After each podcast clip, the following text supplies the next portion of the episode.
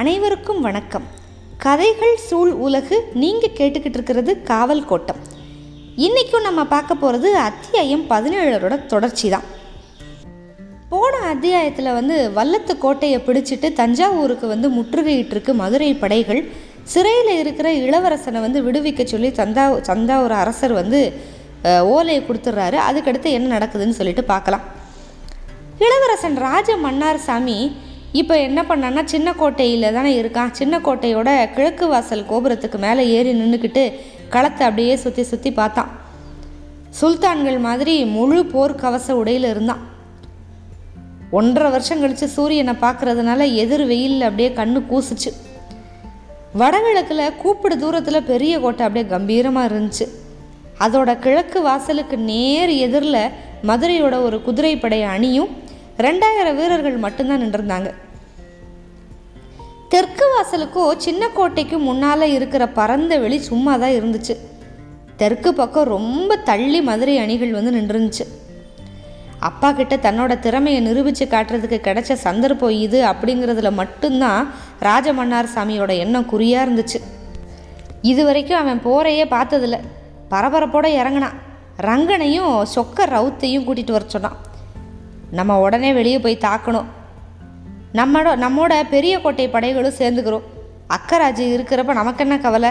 படைகளை வந்து ஆ- ஆயத்தமாக்குங்க அப்படின்னு ஆணையிட்டான். இது வந்து தற்கொலைக்கு சமம். நம்ம கோட்டைக்கு இந்த ஒரு வாசல் தான் இருக்குது இது வந்து போருக்கான கோட்டையும் கிடையாது. தற்காக்கிறது வந்து சுலபமும் இல்லை. பெரிய கோட்டையிலேருந்து உத்தரவு வர்ற வரைக்கும் நம்ம காத்துக்கிட்டு இருக்கிறது தான் முறை அப்படின்னு சொல்லி பார்த்தோம் ரங்கநாதன்.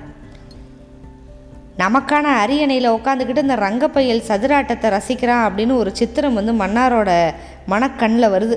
எரிச்சலோட இது என்னோட ஆணை அப்படின்னு கத்துனான். நான் வந்து கோட்டையோட பொறுப்பாளன் இதுக்கு வந்து சம்மதிக்க முடியாது அப்படின்னு சொல்லிட்டான் ரங்கநாதன்.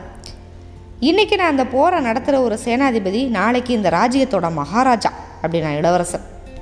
ஆனால் ரங்கநாதன் வந்து உயிர் இருக்கிற வரைக்கும் நான் கோட்டை கதவை திறக்க மாட்டேன் அப்படின்னு சொல்லி பிடிவாதம் பிடிச்சிட்டான். தளபதியோட உத்தரவை மீறின குற்றத்துக்காக இவனை பிடிச்சி கட்டு அப்படின்னு சொக்க ரவுத்தை பார்த்து கத்துனான். அவன் தயங்குனா ஆனால் மன்னர் வந்து உருமிக்கிட்டே வாழை உருவவும் பக்கத்தில் இருக்கிற வீரர்களை கூப்பிட்ட ரவுத்து வந்து ரங்கனை கூட்டிகிட்டு போங்க அப்படின்னு மட்டும் சொல்லிட்டான். சிறை கூடத்துக்கு அப்படின்னு வேற திருத்தினான் மன்னர்.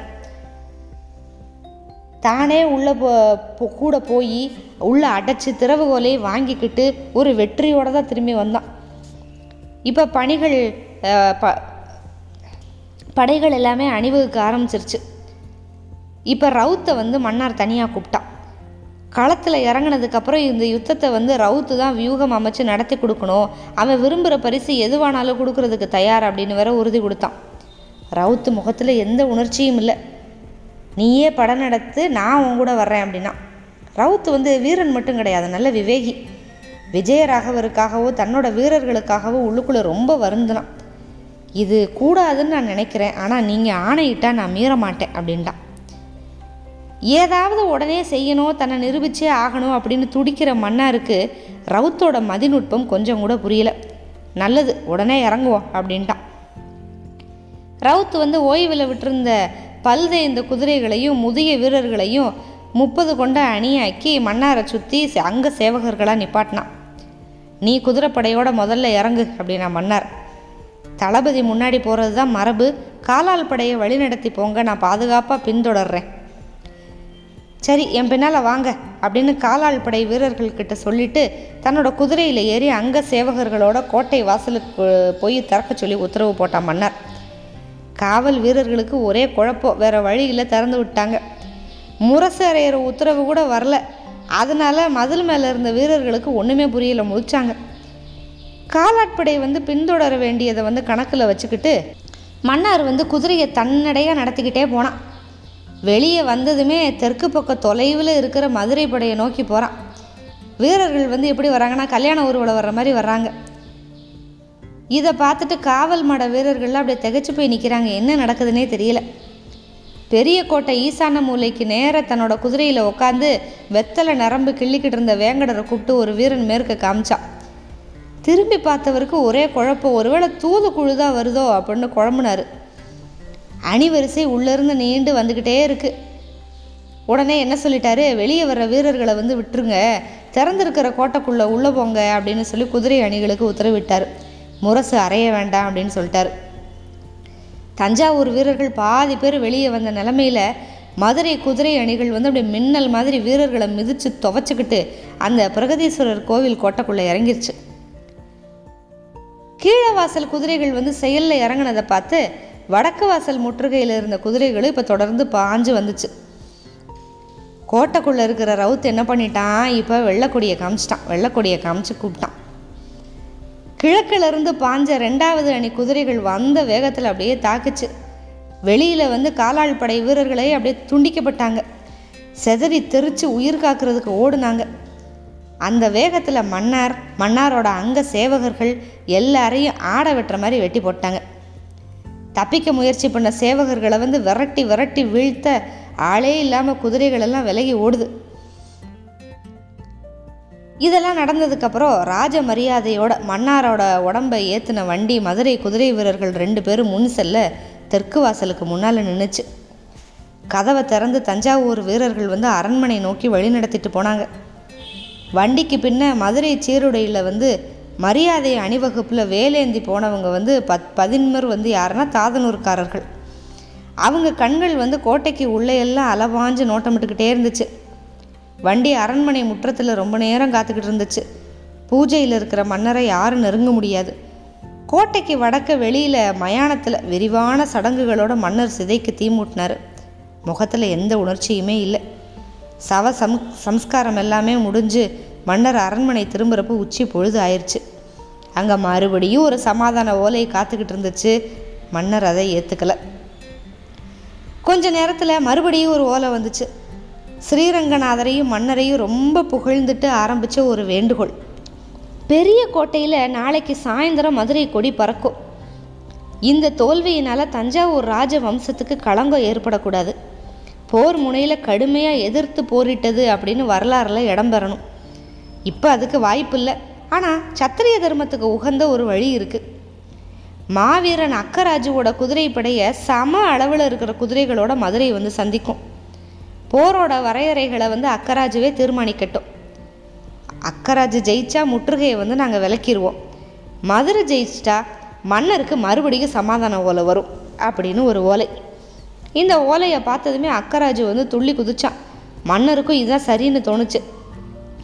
மூவாயிரம் வீரர்களோட தெற்கு வாசலுக்கு அப்பால் இருக்கிற வெளியில் சந்திக்கிறேன் அப்படின்னு சொல்லி அக்கராஜு பதில் எழுது எழுதுனான் இப்போ ரவுத்து வந்து சின்ன கோட்டையில் வெள்ளக்கொடி காமிச்சிட்டான்ல.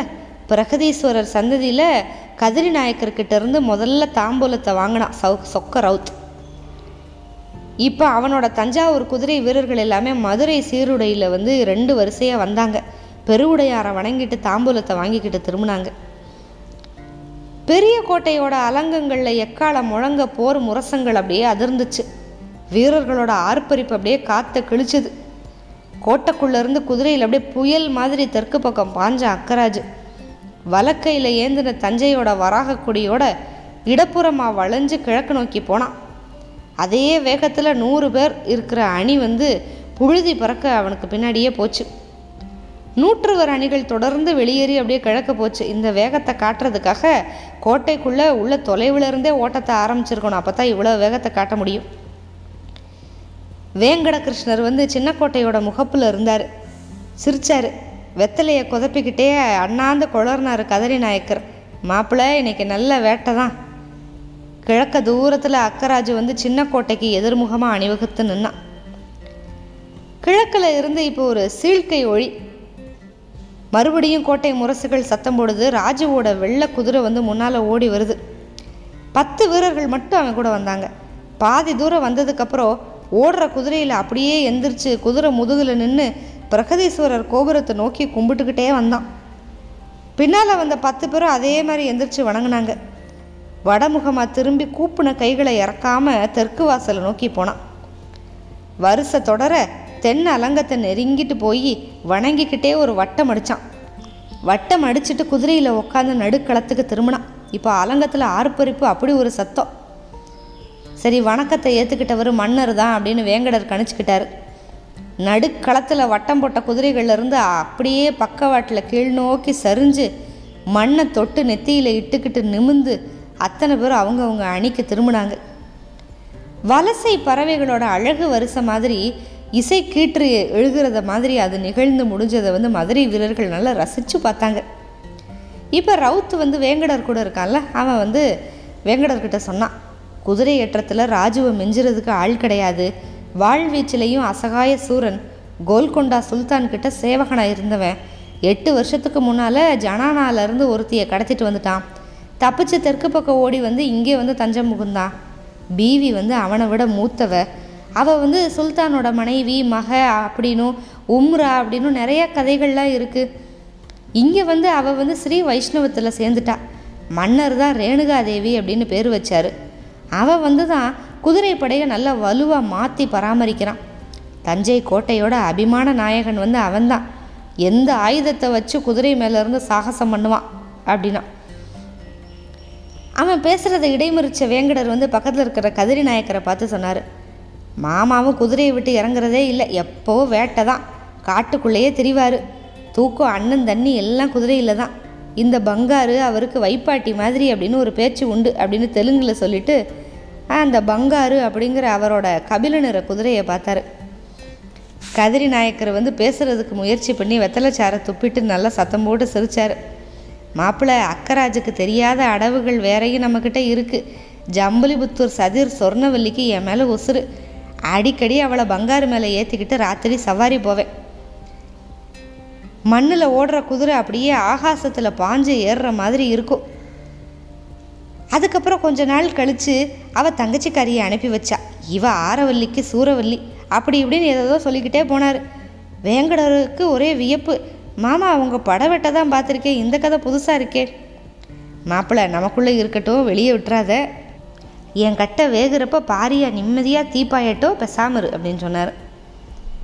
ஒப்பந்தம் முறி எழுத வர்றோம் அப்படின்னு தகவல் அனுப்புனதுமே வர சொன்னான் அக்கராஜ். மூவாயிரம் குதிரைகளும் மொத்தமாக கிளம்பி சுவர் மாதிரி நடந்து போச்சு. முன்னாட முன்னால் இருக்கிற ஆயிரத்தில் ரவுத்தோட வீரர்கள் தான் இருந்தாங்க. வேங்கடர் கதிரி நாயக்கர் ரவுத்தோட குதிரைகள் தான் முன்னால் போச்சு. பக்கத்தில் போனதுமே ரவுத்தை பார்த்ததும் அவ்வளவு கோவம் அக்கராஜுக்கு.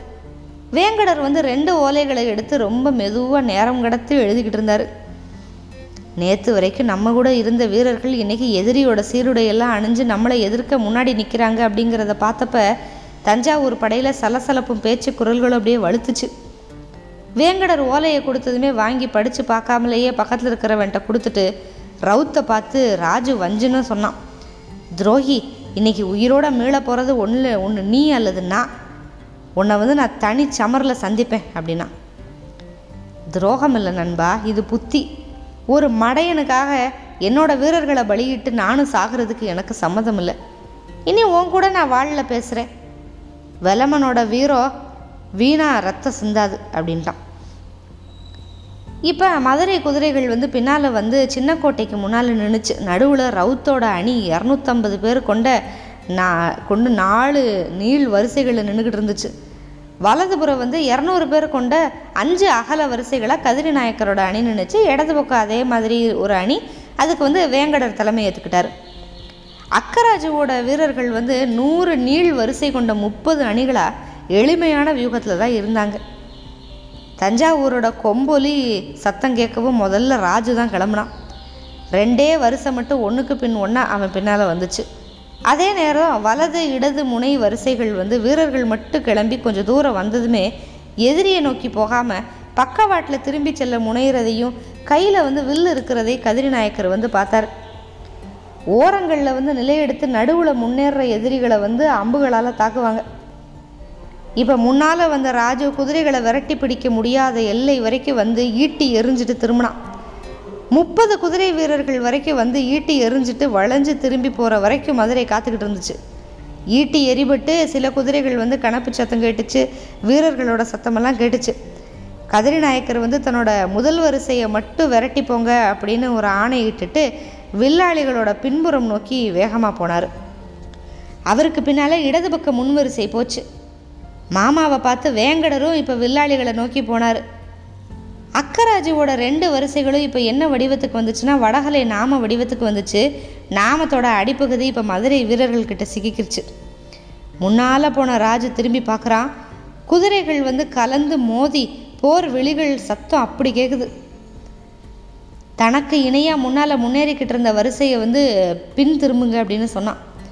சுற்றி வளைச்சு நாமத்தோட கீழ் வரிசையை அழிச்சிட்டு மதுரை வீரர்கள் வந்து ராஜுவை விரட்டாமல் ரெண்டு ஓரங்களில் பிரிஞ்சு தன்னோட தலைவர்களை நோக்கி போனாங்க. முன்னாலேயும் பின்னாலேயும் ஒத்த வரிசையாக வர்ற குதிரைகளை எப்படி எய்கிறது அப்படின்னு நிலையா நின்றிருந்த தஞ்சாவூர் வில்லாளிகளுக்கு ஒரே குழப்பம். நான் ஏற்றிக்கிட்டே குழம்புறாங்க குதிரைகள் நெருங்கினதுமே தாறுமாற அம்புகளை விடுறாங்க. விற்கள் வந்து பிரயோஜனம் இல்லை அப்படின்னு நினச்சி அவங்க வாழையோ வேலையோ எடுக்கிற அவகாசத்துக்குள்ளே ரெண்டு பக்கமும் முன்பகுதியில் வந்து அடித்தாங்க மதுரை வீரர்கள். ராஜு மேலும் ரெண்டு அணிகளை வந்து வில்லாளிகளோட உதவிக்கு அனுப்பி அவங்க வர்றதுக்கு முன்னால் கால் பங்கு வில்லாளிகளை வந்து பின்வாங்கி தங்க தங்க அவங்களோட அணியை நோக்கி குதிரைகளை விரட்டிட்டாங்க. ஆளே இல்லாத குதிரைகள் தான் நிறைய தொடர்ந்து ஓடுச்சு.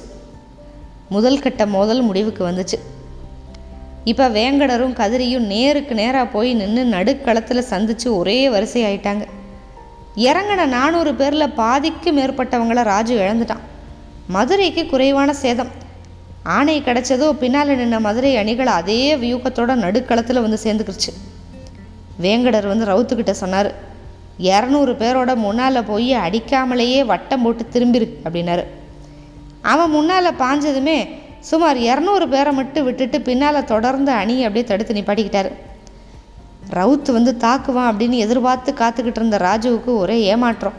தஞ்சாவூர் அணிகள்லேருந்து ஊளை வசை எல்லாமே கேட்குது ரவுத் இப்படி திரும்பி வர்றப்ப ஓரத்தில் நின்று இரு மதுரை வீரர்கள் அப்படியே பாஞ்சு போய் தஞ்சாவூரோட சிறகு நுனிகள் அப்படியே கடித்து கொதறிட்டு மோதாமல் அப்படியே திருப்பி அவங்கவுங்க இடத்துக்கு போயிட்டாங்க.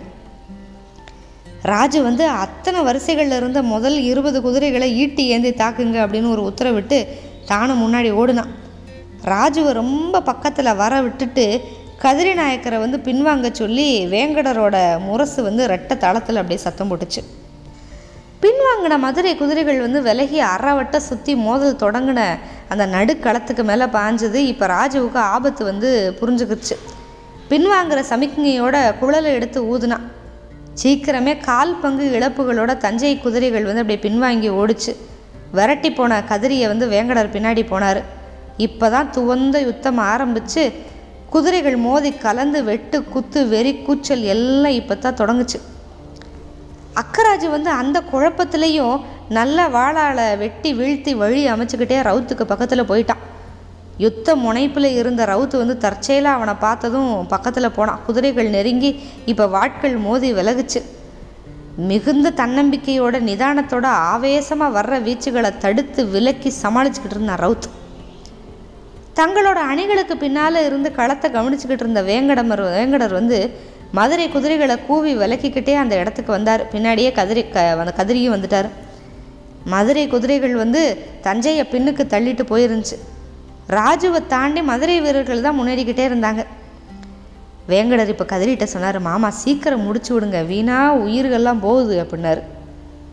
வேங்கடரும் கதிரியும் மற்ற குதிரைகளை ரொம்ப வேகமாக விலகிட்டு தனிச்சமரில் இருந்த வீரர்களுக்கு வாய்ப்பாக வட்ட அமைச்சு கொடுத்தாங்க. ரவுத்து வந்து கொஞ்சம் கூட சளைக்காமல் மோதிக்கிட்டு இருந்தான். ரவுத்து நீ விலகு அப்படின்னு ஒரு குரல் வந்ததுமே ரவுத்து வந்து முன்னால் ஓடி திரும்பி பார்த்தான். பங்காரோட கதிரி நிற்கிறாரு ராஜுவுக்கு முன்னால். அவரை பார்த்ததுமே ராஜு உடைவாளை செருகிட்டு ஈட்டி வேணும் அப்படின்னா. பக்கத்தில் இருந்த ஒரு மதுரை வீரனோட ஈட்டியை வாங்கி அவங்கிட்ட நீட்டினார் வேங்கடர்.